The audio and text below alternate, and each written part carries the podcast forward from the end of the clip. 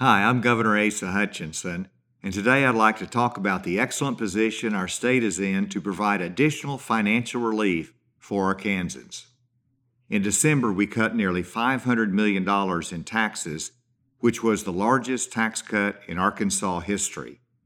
This gave the people of Arkansas some financial relief and continued my promise of cutting taxes for everyone.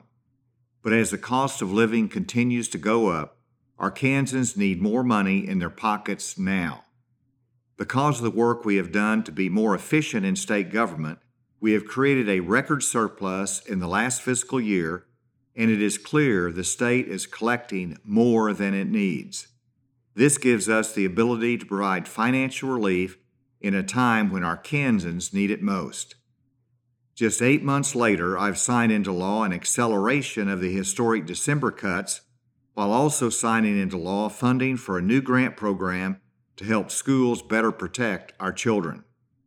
With the support of the Arkansas General Assembly, we have been able to lower the individual tax rate to 4.9%, which will save taxpayers a total of $295 million just this year.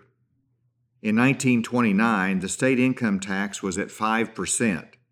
In 2014, the state income tax was at its highest level of 7%, but our reserves were empty. Less than eight years later, we will have the lowest income tax in state history since its creation, all while having more than $2 billion in state reserves.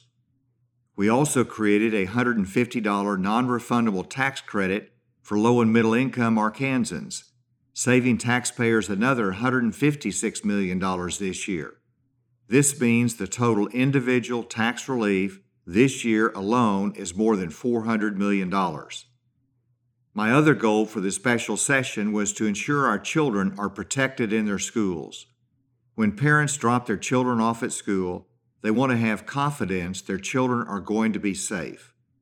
I propose we transfer $50 million from the state surplus for the purpose of a school safety program the General Assembly concurred with the plan.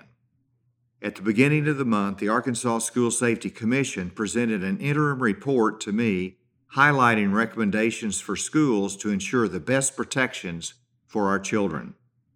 With this grant program, we can provide funding for school districts to increase security measures on their campuses.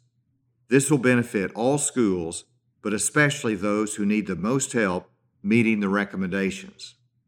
I applaud the work of the General Assembly for putting more money back into the pockets of Arkansans and for ensuring schools have the proper resources to keep our children safe. This is Asa Hutchinson, and I'm honored to bring you this report from the Governor's Office in Little Rock. Have a great weekend.